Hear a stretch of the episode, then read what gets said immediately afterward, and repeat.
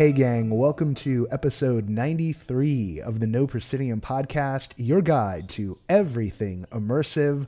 I'm your host, Noah Nelson, coming to you from Los Angeles. This week on the show, our guest is Jon Lawrence Rivera, the artistic director of Playwrights Arena and the director of Hotel Play, which is currently taking place here in Los Angeles. It is a site specific piece that is the 25th anniversary piece for Playwrights Arena. Uh, you can find it at the Radisson over by USC, right there, like right across the street from the campus on Figueroa. Um, more on that in a moment. We'll set up the interview and we'll talk about the show. But first, uh, first, changing the order a little. A lot of changes around here right now, leading up to our 100th episode, where maybe we'll do a bunch of big changes. First up, uh, this show is brought to you by listeners like you and readers of the newsletter and all the stuff that we do online. Uh, this week, our latest backer is Crystal Gare. Uh, Crystal, I hope I got your last name right. Uh, I'm infamous for butchering people's names. So, uh, after all, I am Nohan Nelson. Um, see there, I can do it to myself too. Um, hey, if I use my mother's maiden name, then you guys can access my bank account. So, I'm not going to do that. That one that one has more pronunciation issues. Um, anyway, thank you, Crystal, for joining us on our damn foolish crusade. We are on a crusade to 100 backers on the Patreon, uh, which just lets everyone know that our community is rad. Uh, you can find us patreon.com slash no proscenium and we are very close to unlocking the $200 a month level which will uh, force me to go uh, and make internet videos for you so there uh, dictate the terms of my life by giving us money. I yeah, that, that's how capitalism works. All right, moving on. Let's do some news and notes. Um, hey, I want to talk to you about uh, the stuff that we're putting out right now. Uh, this weekend, LA and New York are big two issues. They're going out the door. And uh, we're reaching that point where I, I think we're going to start paying money to MailChimp. Uh, I know I keep on threatening that all the time. Um, and, and now it, it, it, there's like there's almost no choice. I'm gonna have to pull the, the trigger on that. I'm just anyway.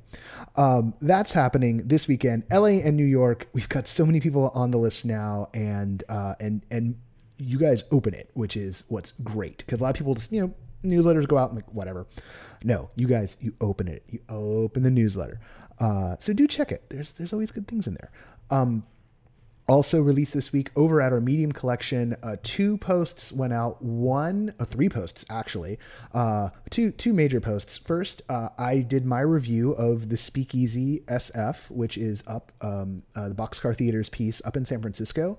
Um, did the review of that piece which i saw a couple of weeks ago. They just redid their uh, their ticket pricing setup and changed some of their dates around. More on that when we get down to the san francisco section in a moment here also put out Make a Night of It, The Nest. That's for the new show. Um, it's it's the first the first piece of of real immersive theater merged to escape room that I've seen so far. And so it's it's it's a story room, right? So you're not trying to escape, you're trying to discover the story. That's put together by Jeff Leinenweber and Jarrett Lands, otherwise known as Scout Expedition Company, who you can find on the podcast a couple of, uh, like back in January. Although, unless you're brand new to the show, I bet you've heard it because that is one of our most downloaded episodes. So there you go on that one. Uh, but if you haven't listened to it, do listen to that. There's no spoilers in that, and you get a sense of just where these guys are coming from, and and that thing is beautiful. Anyway, the make a night of it, which I'm trying to tell you about, is a guide to the neighborhood around it so you can get your dine on, get your drink on, uh, just chill. Uh, it's Vermont Village. I live here. It's glorious. Uh, it's it's so so nice. It's just nice. N I C E nice. Uh, so come have a nice time uh, before you see the nest, which is also beautiful. Uh, so nice and beautiful. That's what your time at the nest will be. All right. Boy, oh boy, I ramble. It's just what I do. Um, I ramble because there's so much going on. Everything seems to be going on, which is why we have a new Facebook group, which we call Everything Immersive. Uh, this is a community group, not a page, but a group, and I invite you all to join. Like seriously, if you you know, we, we've experimented with a few things, right? You know, I've got the Twitter pumping out there. We've got the Slack. The Slack is not going away. If you want to get on the Slack, noah at noproscenium.com. Just ask. I'll put you in there. It's it's a really great way to like have nice threaded conversations. We got rooms for the different cities. Uh, that's really nice. But I've I've not seen anything just boom the way the Facebook group did. And let me tell you, I dug in my heels and refused to do one for a very long time. And now I am regretting it because wowzers. Um, just just wowzers. The group is everything immersive. Uh, you have to go facebook.com slash group slash anything immersive or just type everything immersive in the search bar you should be able to find it. If you have trouble, email me, noah at noproscenium.com people are just jumping in. They're the, you know show announcements, uh, some of the news out of this week, like I found in there. Uh, there's just tons of good stuff. Uh, you'll be able to connect with creators and other fans, uh, not just in LA, not just in New York, all around the world. Like we're going global with this one. Uh, definitely, you know, right now, it's it's heavy with our centers of power, but uh, that that will definitely change and I'm trying to limit how much I'm posting in there. So I'm trying to put up like one Noah thread a day and just add to it. Uh, and then often I'll open up a show thread, um, or you know if there's a bit of news, we'll we'll do it that way. But this is a space for you. Um, it is lightly moderated. There's only three rules. One, don't be a jerk. That's a simple one. Two, uh, stay on topic. It's everything immersive, so it's pretty easy to stay on topic. Uh, and finally, um, don't force anyone on the board. Um, I do not like the way Facebook does groups. I prefer invite scenario.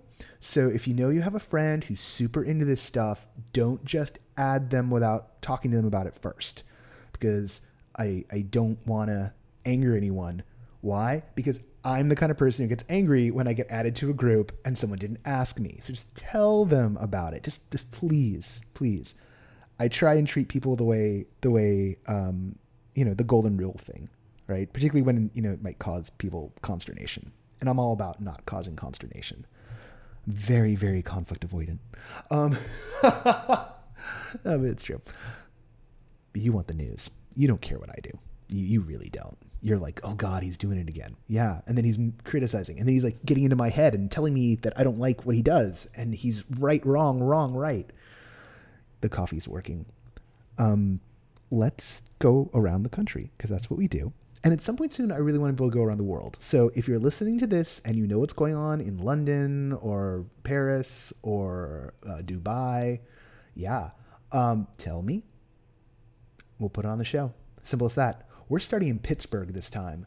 And I'm very excited to be starting in Pittsburgh because Pittsburgh is the home of Bricolage, and Bricolage is up to some shenanigans. Now, Bricolage, uh, they are the company that produced Oho, which I saw like two years ago now at Without Walls in San Diego. Without Walls is coming back this year, by the way.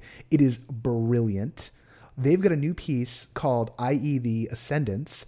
IE stands for Immersive Encounters. These are bite sized 20 to 30 minute people, uh, pieces that they're doing for people. See, people belonged in there. Uh, April 21st through May 14th, just 15 bucks. It's in downtown Pittsburgh is the the point where you go to for this. Um, if you are anywhere near Pittsburgh, if you can make it there in a reasonable amount of time and you can, you know, I mean, we are talking about a 30 minute piece, so traveling for a 30 minute piece, but I know people who do it. I do know people who do it. If you can get there, find some other stuff uh, that you want to do if you want to travel in, or if you happen to be in Pittsburgh in that time, whatever. What I'm trying to say is, if I had the means and the method, I would do it. I would go because bricolage makes amazing work. And hopefully, if they're doing bite sized pieces, they can pop up on the festival circuit. More on the festival circuit in a bit. Let's jump up the East Coast to New York City. Giant news this week Ghostlight the piece that Third Rail Projects has been working on at Lincoln Center. It has been announced. Tickets are going to go on sale, uh, hopefully soon. June is when previews start and it plays into July. This is a short run for the show. Um, I do not know about extensions, etc., etc. I would cross my fingers for it because I'm jealous of everyone who's going to be out there. People are talking field trips over at Everything Immersive, and I'm like, I want to go. Um, th- th- this is this is massive. You know how we love third rail. Um, um, Marissa was on the show last week. Um, Marissa's going to be in this piece, um, and, and I've been in third rail pieces where Marissa's been like, you know, auditing the show, but I haven't seen her perform yet. So like, guys, I'm just really like, this would be amazing. This would be amazing. Uh, if you're in New York, you are already going to check it out. Uh, but start thinking about making plans. If you're in New York right now or you're near there, uh, the Gorillaz, yes, the Gorillaz, not not the ones in the zoo, but Damon Albarn and you know the cartoon Gorillaz, the supergroup. Um, that's a legitimate human sentence that people can say. They've got a new album called Humanz coming out, and to celebrate it, they've got an interactive installation going up in three cities around the world, one of which is going to be New York in Brooklyn, April 21st through 23rd, based on the Saturnz Barz Spirit House video, interactive installations, new music from the group, etc., etc. Um, Caitlin Burns, friend there in New York, she pointed out to us, uh, yeah, Zay go investigate, please. Um, also coming up in New York uh, next month, uh, first person experience Red. This uh, this one looks interesting. It's looks like it's a post-apocalyptic survival immersive game. So like some survival training type stuff, you know, ch- physical challenges mixed with a post-apocalyptic immersive theater thing going on. Uh, you can check it out on their website. First person experience, just an X, no E at the beginning of experience.com. Um, the, this piece is called Red. They, I know they've been working on it for a while, and um, it's almost here. So if some action and adventure immersive sounds like what you want to do, and you're in shape, um, go for it. You read up on the website. You know, um, there you go. April 9th is International ASMR Day. I mentioned it last week. Then I got all whispery because Whisper Lodge is doing whispers on demands. Uh, you can go check out Whisper Lodge online. Just type the Whisper Lodge or just type Whisper Lodge. Don't put the into your Google and you'll get there. And, um, you know, then you'll have people whispering to you with things that you want to hear and not just whatever I'm saying. Let's go to Los Angeles. Los Angeles, home, my home.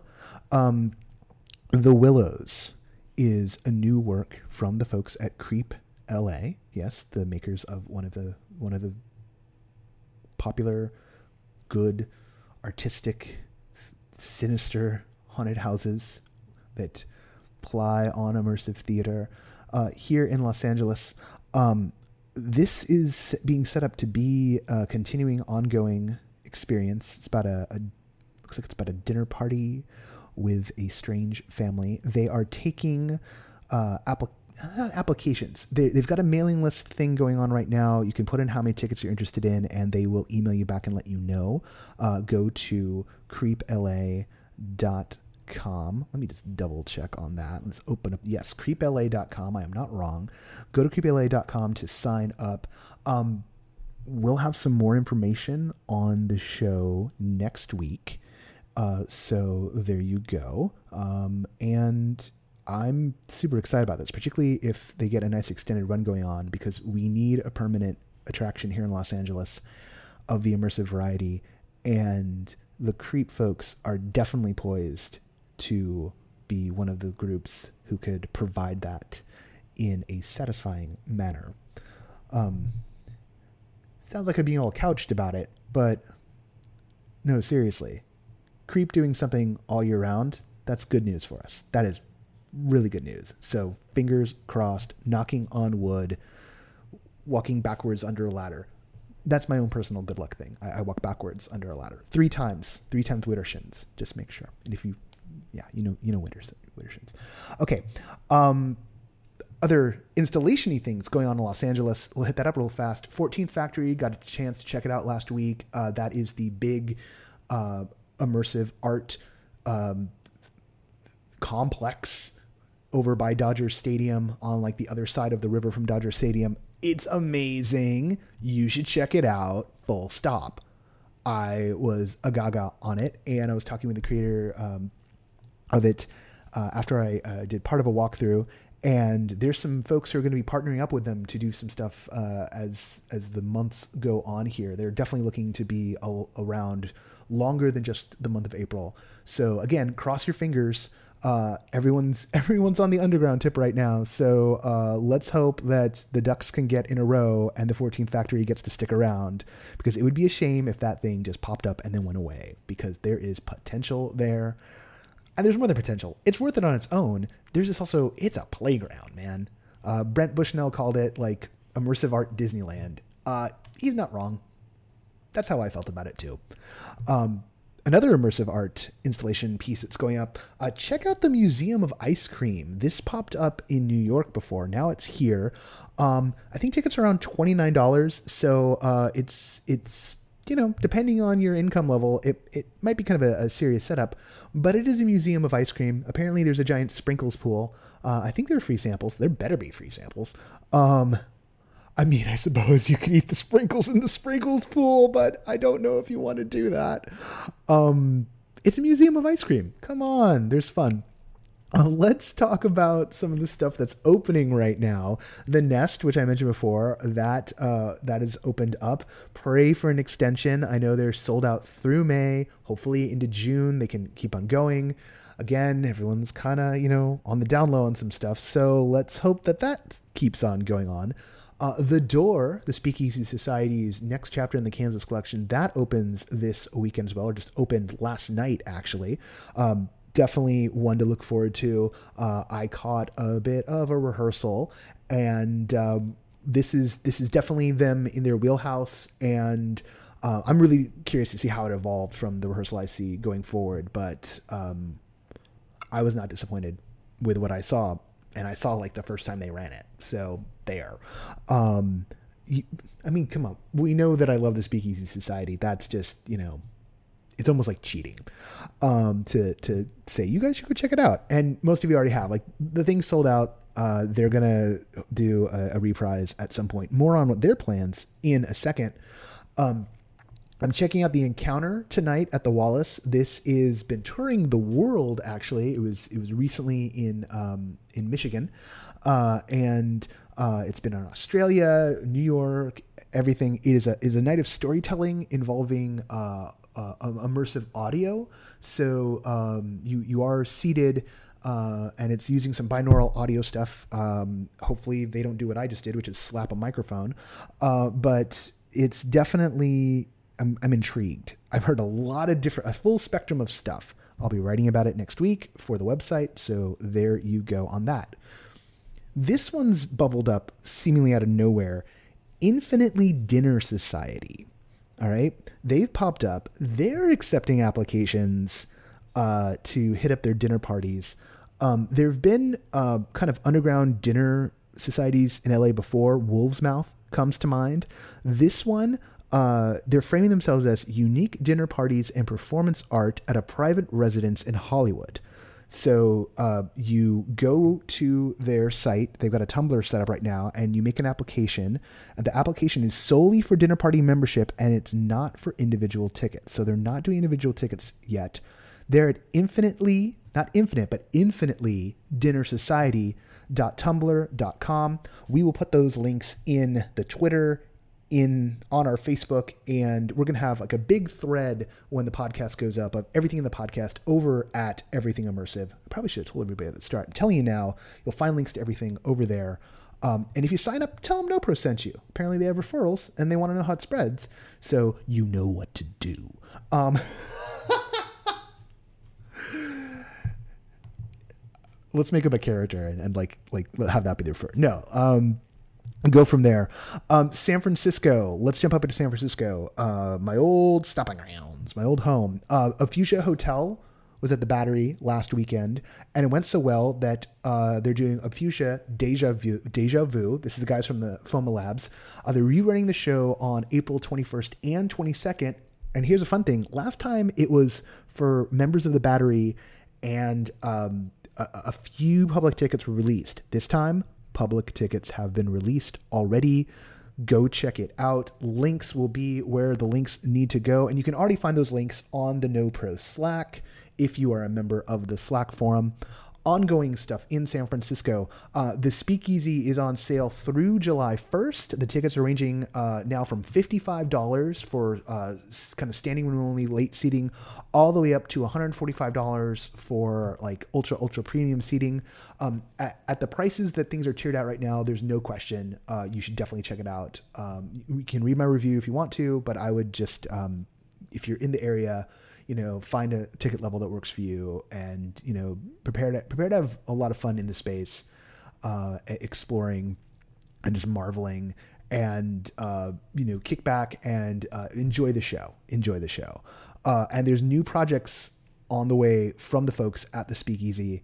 Uh, and there's there's a lot of room for them to play around in the sandbox they've built. So that's exciting. Uh, Fridays, Saturdays, and select Thursdays are when the show runs now. Uh, there are no more Sunday shows at present.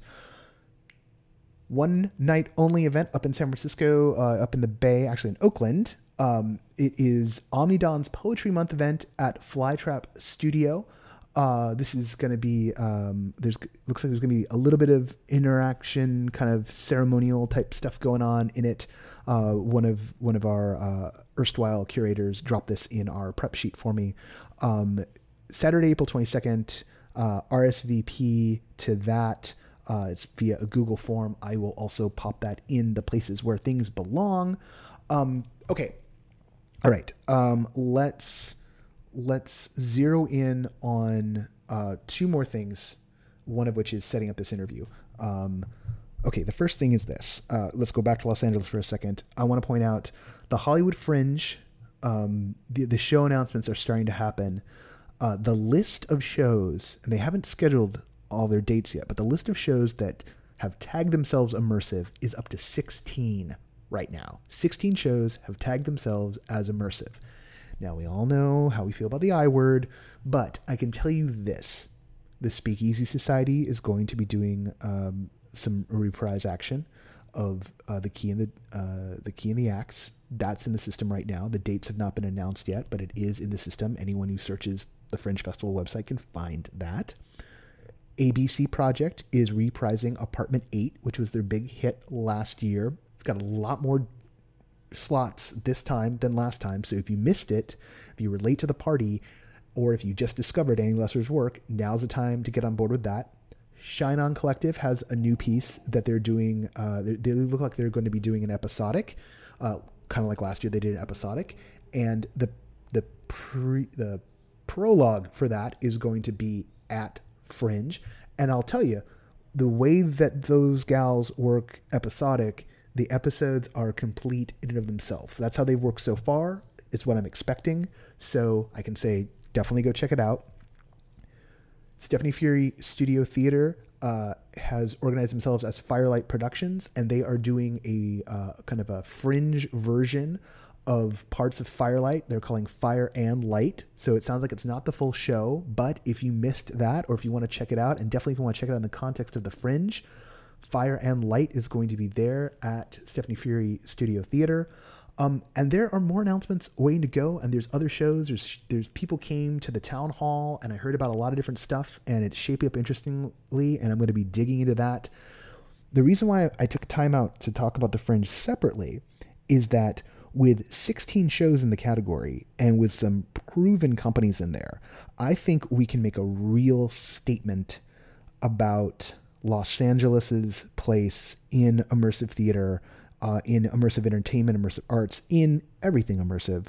Uh, with the Fringe this year, I am ecstatic. I am very thankful for Ben for putting the category out there. It's going to be in the catalog, and people are going to see this big, big section and go, "Wow, this looks like a thing. I got to go to it." Um, so, thank you, um, all the creators who have have jumped in. Thank you if you are thinking about checking out the fringe if you wanted a chance to say to see what la has to offer when it comes to immersive stuff um, june is going to be a good time to do that. So if you're listening somewhere else in the world tickets go on sale for the fringe on may 1st hop on the website lock your tickets down make your travel plans uh, skate it through. I wouldn't be surprised if there aren't some stuff uh, going on outside of fringe that you can also get tickets on if you ever wanted to visit LA and see all the immersive we have on offer, Fringe is going to be it. It's it's what I've been dreaming of for a while. So let's get this done and on. Now, let's set up the show. All right, boom. Jon Lawrence Rivera is the founder and the artistic director of Playwrights Arena.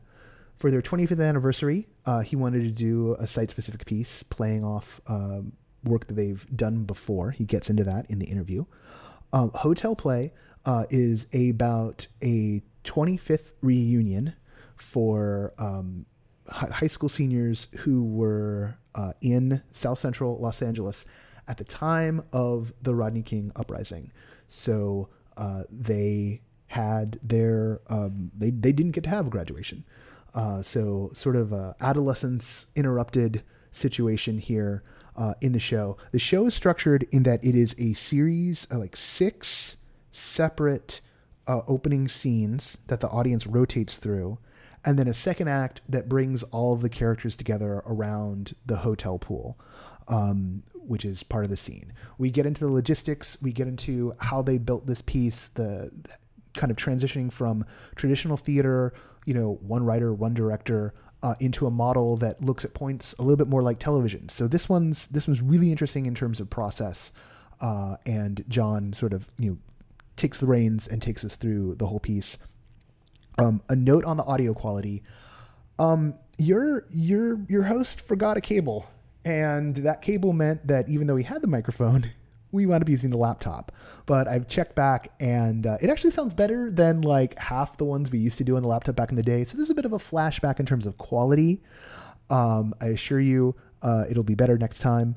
Um, I know because I've already recorded that episode, and and the quality's better um, in terms of audio quality. I'm not talking about content. I'm merely talking about you know this microphone situation. Um, yeah. So let's get into that. Here comes the interview.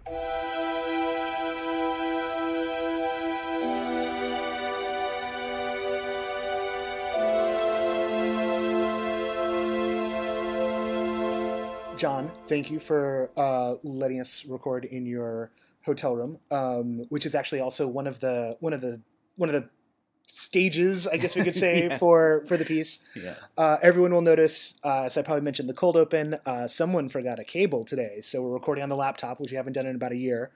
Um, Jon, if you could just give us like the elevator pitch for the hotel play. Yeah, I mean, the hotel play was uh, created um, by seven playwrights. Um, they wrote a play, not a series of plays, but a play that um, has multiple characters in different rooms in a hotel. And in this instance, we have uh, six rooms that the audience travel from one to the other. And during that time, when they're traveling from one uh, uh, hotel room to the other hotel room, they get to uh, hear. Um, you know characters and what they're you know what they're hoping this reunion or this event's going to be like and then in the second act um, they go outside and all those characters interact and sort of like address what whatever issues they're trying to like to, you know trying to resolve within themselves with the personal uh, conflicts and and friendships that had established through the years. So what came first chicken or the egg? The desire to do a site specific piece uh, at a hotel perhaps even at the radisson uh, down by usc or the desire to do a, a piece about 25 years after uh, the Rodney King uprising in, yeah. in Los Angeles. Well, I I think the the the genesis of it is that um, about two years ago, maybe even three years ago, I knew that we were uh, Playwrights Arena, my theater company.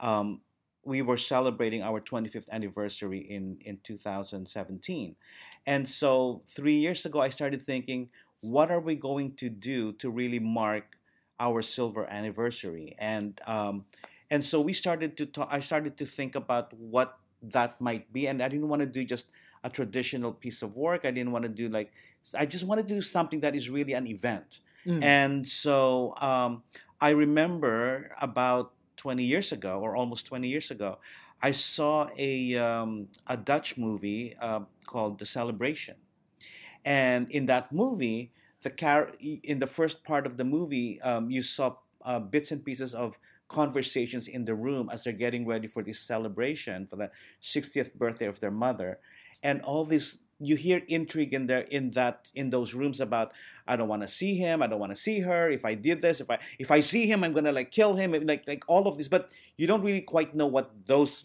what those things are until you go down to the to the reception, to the to the celebration, and you find out in the celebration, uh, in in that instance, that um, the kids were molested by the father, Mm. and so that was the big reveal. And so, and I remember watching it about 20 years ago, and I thought, oh my God, it'll be so interesting to do something like that you know in in the theater and have it live and have the audience go from one room to the other then 20 years ago so i just put it aside and because i thought my god it's going to take so much money and so much effort to do something like that so i thought for a small company like playwrights arena it, we're not going to able to, to do that kind of work and so then i revisited again three years ago and i said well what if we actually were able to make that happen and what are the ingredients that would make it happen so i thought well I started thinking about who I should invite to write.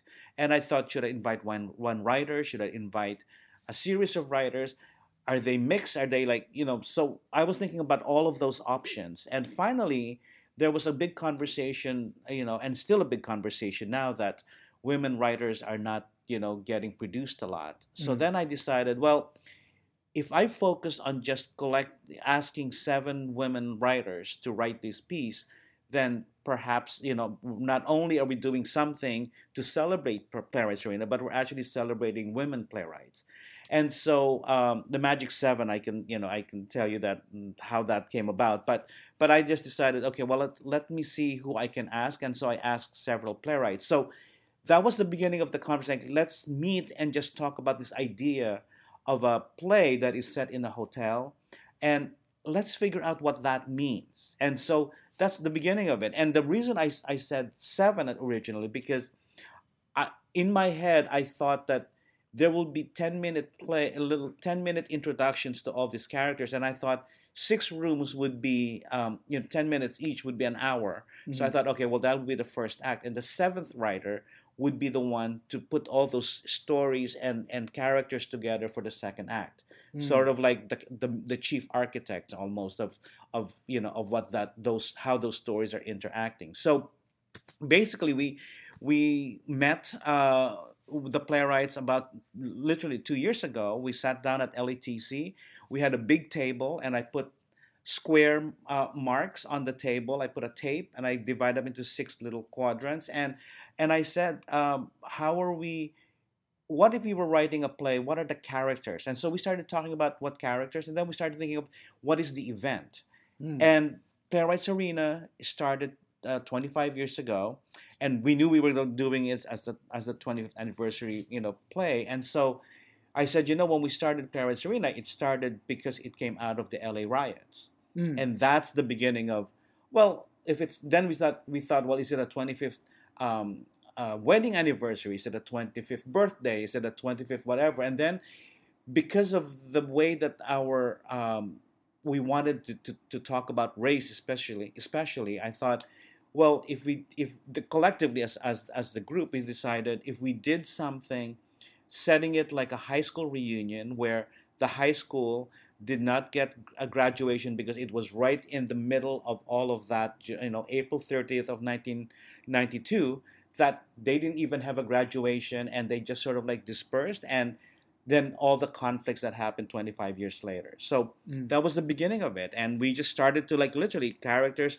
had we had like you know um, uh, cards cue cards and um, uh, index cards and we would like well what if there was a character like this? And well what if if there was somebody like this and that? And so then the char- the, the the playwright sort of like had those characters in mind and then they went off for about six months to sort of like I assigned six playwrights for each room. So I said, all right, we'll write that story, write this story, and then six months we met we met later, and then we sort of like then then at that point we start Well, what if that character of Flo crosses over to this room and to, uh, and and the character of Ruth grows over here, and because of this and grandmother, and so all of a sudden it got a little bit more complicated because now you have to add this other factor of people traveling from one room to the other. and and how are they interact uh, how are they in, related and why are they crossing over and who knows what you know so as you saw um, you know there was a um, there was a woman who was like you know thinking about that he was she was going to have a you know a sort of like a second chance with you know with her boyfriend that you know obviously is revealed later on something different has happened. So that you know the, again the storytelling of who knows what and what if this character was this and what if they didn't know and this, so and then at that point um, about a year later when we sort of like figure out all those rooms then paula then uh, paula cizmar um, took all those characters and then started to devise what happens in the actual reception and mm. so then she had to write that, and uh, trust me it has gone to like 18 different drafts but we started with something and then of course the other playwrights had you know it it's not it's not like left to paula to say you write it and then we'll just sit back it's like so obviously once she's written the draft then the other playwrights had to say well i don't think my character would do that i think my character would date would do this and so then you have to adjust and because it's still well, and were, were, they also like adjusting their work based that's right. on Paula's based yeah, on like Paula's because yeah because yeah. because Paula basically decided on what would happen in the second act. And then, of course, they're thinking, well, I don't know if my character would do that, but maybe my character would do this and would say it this way. Then Paula has to adjust. And then, and then sometimes she would actually, Paula would actually say, well, why don't you take that section of the of the second act and write the dialogue for your characters and what they would say. Right. And then she would then put it back in and then integrate. And Sometimes she'll finesse it to, to sort of really feel, you know. To, it sounds a lot like working like television with like like there's a almost writing like, team. That's yeah, right. writing team. That's right. Like almost like there's a showrunner. Exactly. Like going like okay, right. like here's this and, and and working out the arcs. It's interesting that you started. You, you went like with them working individually, yeah. and then pull it together as yeah. opposed to like you know mastering out the beat sheet and like you know that's right that was the question i had because it yeah. says because the, the credit for you is conceived and directed so i was like oh, yeah. oh did you come up with the whole story yeah but this sounds like a very organic it process. was very organic organic process that i mean the, the conception part of it is that because of just the idea of the hotel room uh, of the of the play being set in a hotel and and having it um, and having it more um, uh, really immersive and really you know um, uh, site specific so from that point forward and the idea the idea of these characters interacting and and you know i mean and just trying to like lead it into one of the things that i really thought we would talk about which is what we talk about in this play is where are which is what i said to them in the first meeting is that where are we 25 years later after the rodney king incident as far as race? Yeah. And when we were writing it uh, two years ago we had a very different trajectory of where that play was going to be but after November, after the election, all of a sudden we had to like rewrite the scenes because now it wasn't feeling right as to what we were where we think we were going. And that two years was a really turbulent two years because Ferguson, Freddie Gray, all of it. You know, it was eh, happening. So it was all happening at that. That's why it felt like it was all happening over again. Yeah, right? and, it's yeah. like it's like and history so every repeating time, itself. every time we met, we would always be like, "Oh my God! Well, this just happened, and that got and he got shot, and this." So how do we address that and who you know and i think at one point no, I think the character that was in the wheelchair was always in the wheelchair, but uh, but the ghost wasn't there, um, and so you know you you. It's not if like, you see the if you see it first or second, it's not that much of a spoiler. Yeah, There's a ghost. right. It's like within like two minutes, like yeah, oh, oh, there's a oh, ghost. There, yeah, right, Yeah. right, yeah. So I mean, you know, so so those kinds of of of idea. I mean, the ghost was introduced literally, I would say, almost like two months ago. Oh wow! It was just something that's like, oh, we got a thing from Velina going, oh, I want this character to come in and and to, to address what happened with Jackson. And Jackson used to be in Act One and Act Two, and then and then that storyline got too too long for for the Red Room. So we said, well, if we kept if we took away the Jackson storyline out of that room and just waited for Act Two for him to show up, because they sort of like Philip and Jackson met in this room in, in, in the in the red room and and they had their confrontation and they had their their moment and then they were done and then that was the end of of, of that of that room Yeah. That's actually something like uh, there's a there's a piece that I saw a couple of weeks ago, uh, and it it had it was set up so that the audience was in different spaces for their their prologue or their sort of their act one. and some sequences some some arcs ended in that space and then then once all the spaces were open and people could traverse through the space um, there were other storylines unfolding out of there but there was something i found kind of unsatisfying about oh this thing's wrapped up in the space like mm-hmm. this desire to give us like a whole yeah. story yeah. in a single space when the point of it all is to is to traverse or to right. like start to like piece together yeah. information on our own yeah that's why we wanted you know i mean that's why i think uh, we wanted the Jackson storyline to to to sort of like reveal because you know even people who who saw the shows already it said to me at, at some point they said oh my god who is is Jackson ever going to show up in this play and of course when he shows up he shows up and and I think one of the things that I love watching the audience when the reveal happens about Ava and the Bell relationship I look around and I see people going either the in complete shock of the revelation or then people who's going i knew it yeah. i knew it i knew it all along when i was that that was yeah. you know the, so it's interesting just to look around the, the the the looks on the audience's reaction on on those moments because some are like totally in shock going what? What did I, what do you mean? What i don't get what? What is happening? And then of course the other people other side you go i knew it. I knew it. Yeah. We talked a lot about the story construction. Uh, I'm I'm deeply curious about um, you know, staging this piece and development because you, you won't necessarily get a ton of time to rehearse in a hotel. Um, so um, how how do you manage? You know, there's basically almost like six short one acts that then lead into a, a larger piece.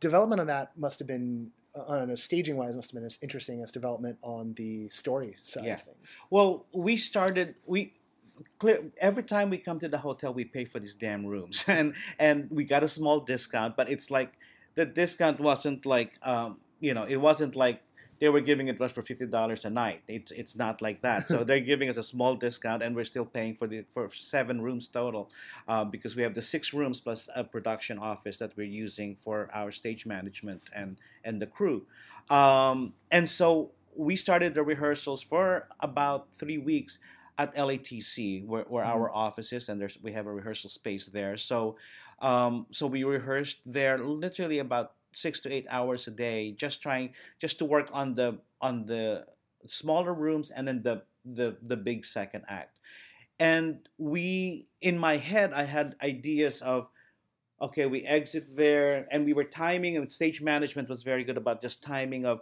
who exits when and that you know that person has to arrive there by that time and if it's off again talking to to the playwrights going okay Right now, you have your play, and this character leaves your room at, in, at the seven minute mark, but he should have arrived in the other room at six minute mark. So mm. somebody has to adjust one way or another. So either he leaves there by five five and a half minutes, or the other, per, you know, yeah, trying to just find like the right balance, and and then some, and so the playwrights, you know, would accommodate or would say, oh well, I really can't, I don't know where else to trim, whatever. So then it's a matter of really un- of just trying to figure it out in our head. And so when we were we were at LATC, we would do all the scenes. You know, uh, sometimes the the two rooms together, we would do one in the hallway and one in the rehearsal room, so that we can at least time who exits and who comes in. But really, we only were here for two days before we opened, and yeah. so once we got to the hotel, we were practically here like 24 hours. We just like ran the sequences. We had all the six rooms. You know, we had uh, all the ADs, uh, associate directors, myself. Uh, we would each go into rooms and really be timing the, the 10 minutes and then exiting and then going to the next one so that we get a sense. And then whatever is, um, whatever wasn't working, then I would stop and I said, okay, hold on let's figure out this. So we need to, you have to get out of here. So we either compress that moment really tightly and fast so that you can get out of here, or if you're delayed there, that I'm telling the other piece that how do you vamp? What do you how do you vamp that moment while you're waiting for that knock to happen? You know, it's like what is happening, what is the real, what is really, and what are the parameters of that of that uh, you know uh, improv? Because you can't just automatically just like make you know talk about other stuff. So you so it's like it's a lot of that. The actors have now adjusted to a point where they're maybe off by I would say 10 to 15 seconds and then either the knock or whoever leaves is like it happens. But you know, it's still there are there are moments where I I've gone through all the rooms and uh, during the previews and um, you know I've I've watched them like really like if they're late or something is late then they just blurt out whatever needs to be said before they open the, the key lines that they need to say before they open the door or answer the phone or if it's too or if it's you know if the other um, person is late coming in then whatever improvisation they do is like within the context of you know of the play so Yeah. it's been a you know it's been a a real uh, work for for the actors because it's in th- in traditional theater i mean we know all the exits and entrances that you just have to hear this word and you come in. Right.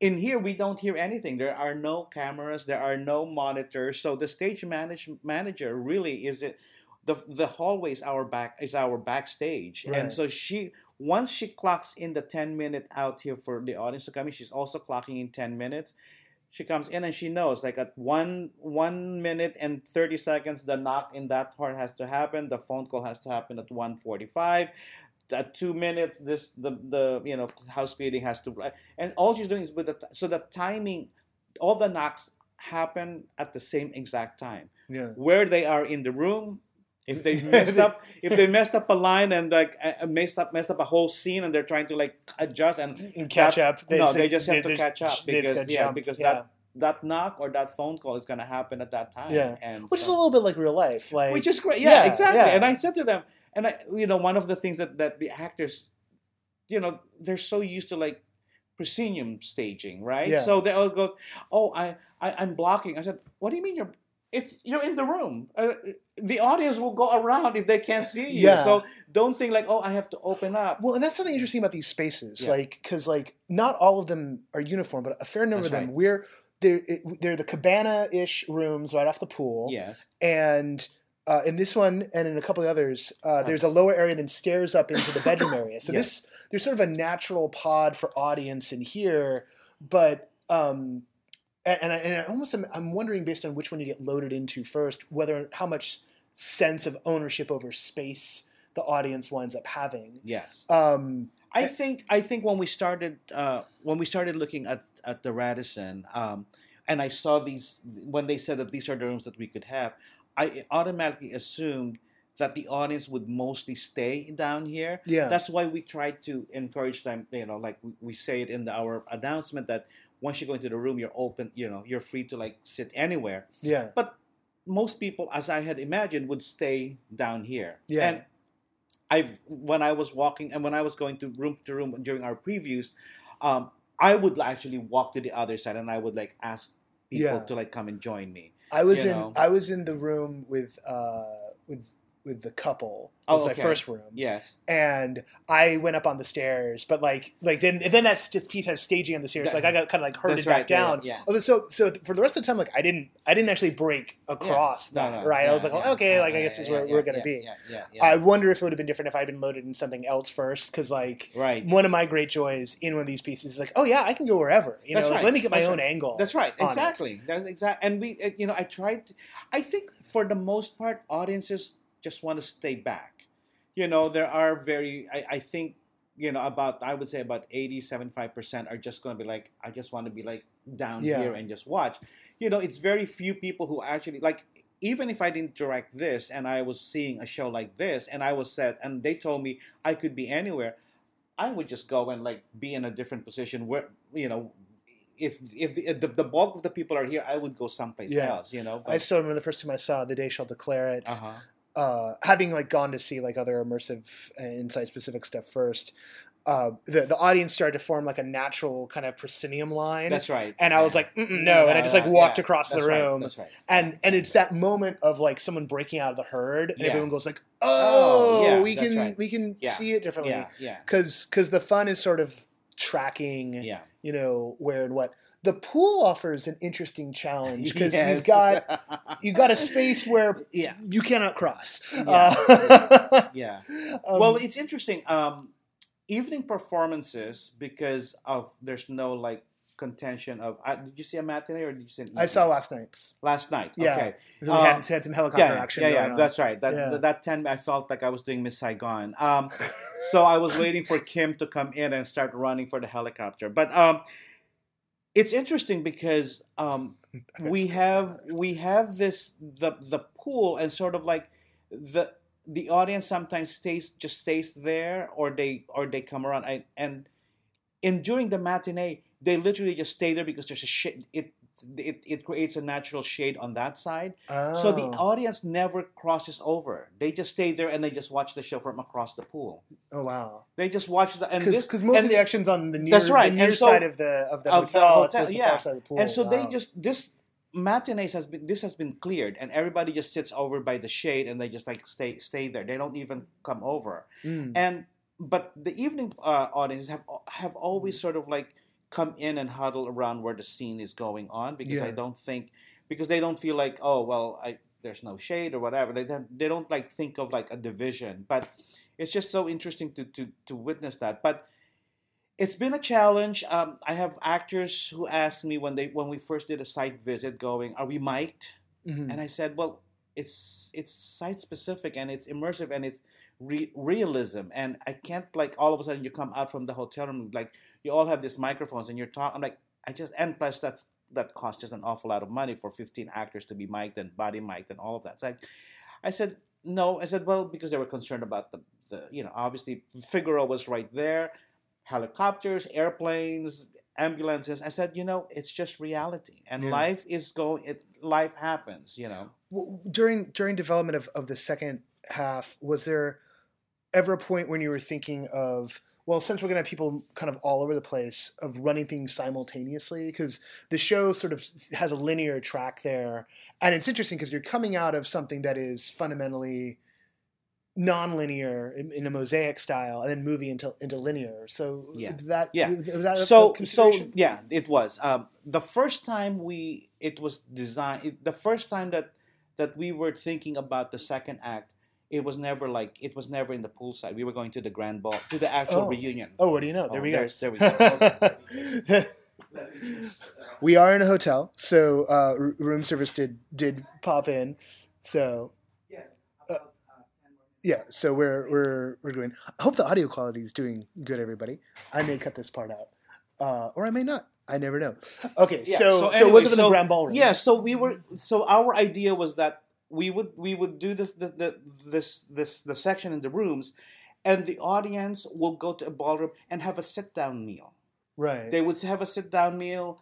The reunion is happening. You know, like we we go into the ballroom, and so it's more. We were really thinking about it's an enclosed space, right. and things are actually at that moment happening in multiple areas because because the the um, the contained space would sort of like lead itself into like this thing is happening, that's happening, and then all of a sudden it just like a, a focus of like a, a cluster would happen, and then other Yeah. things would happen. Yeah, right. the, the dynamic of a reunion. That's right. Yeah, And so and so then when we were talking to the Radisson, oh my God, the cost of going to the ballroom and feeding people, and I'm like, and literally I was just said, I want some pasta, some salad, and some a drink, and it was like the cost was like, oh my God, how are we gonna get? mm. And then they said, well, you can do it in the pool.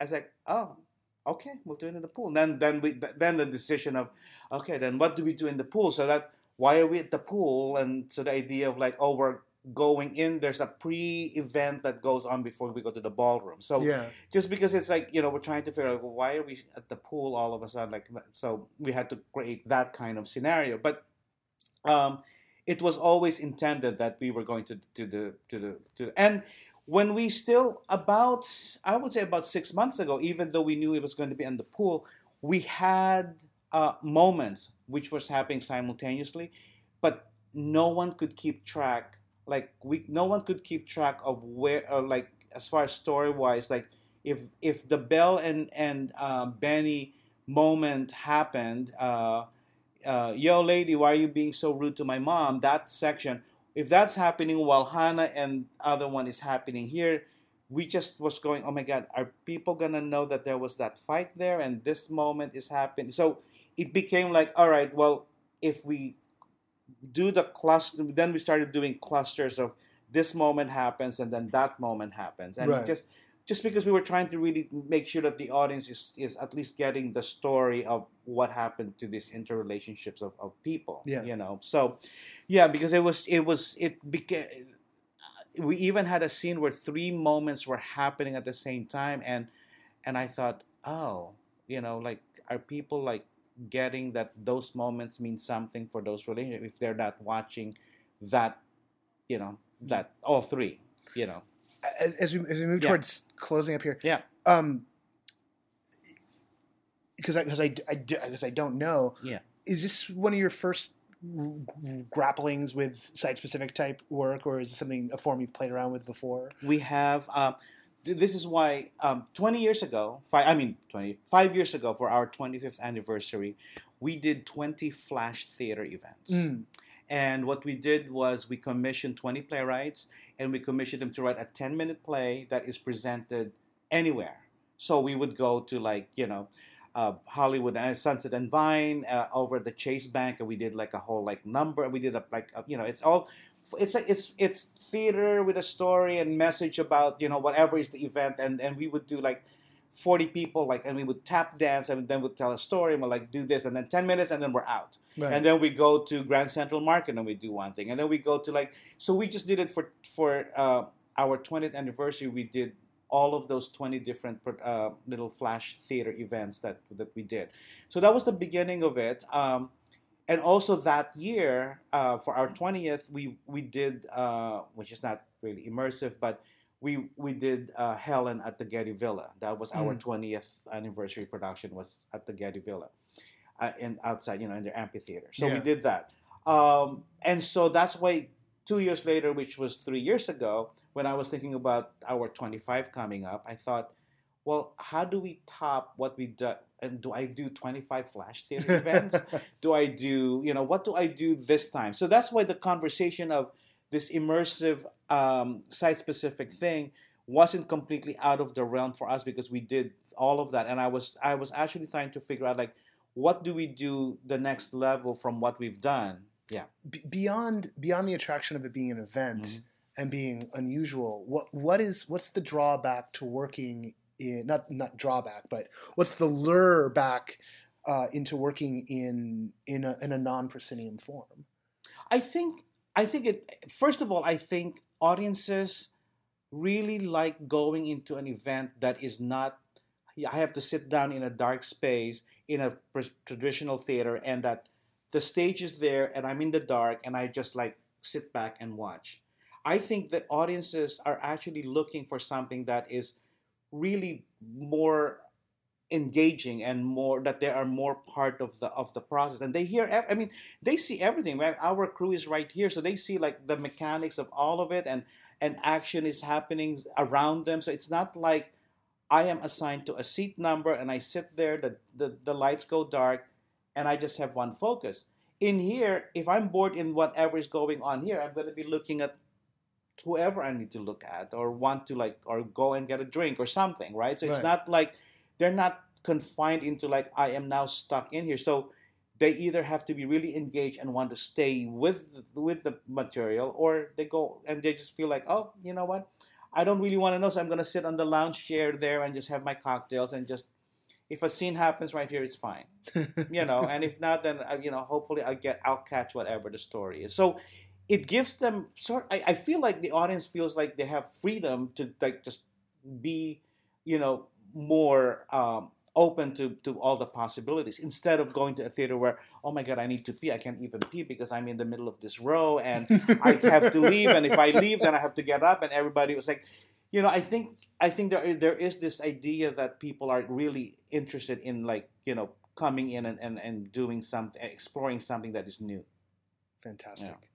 Jon, thank you so much for taking the time thank to talk you me. oh yeah. my god i'm so glad that we got to do this thank you very much for being here Yeah, and I apologize for not bringing the proper No, microphone I'm- cable. I'm glad i hope this world works out All right.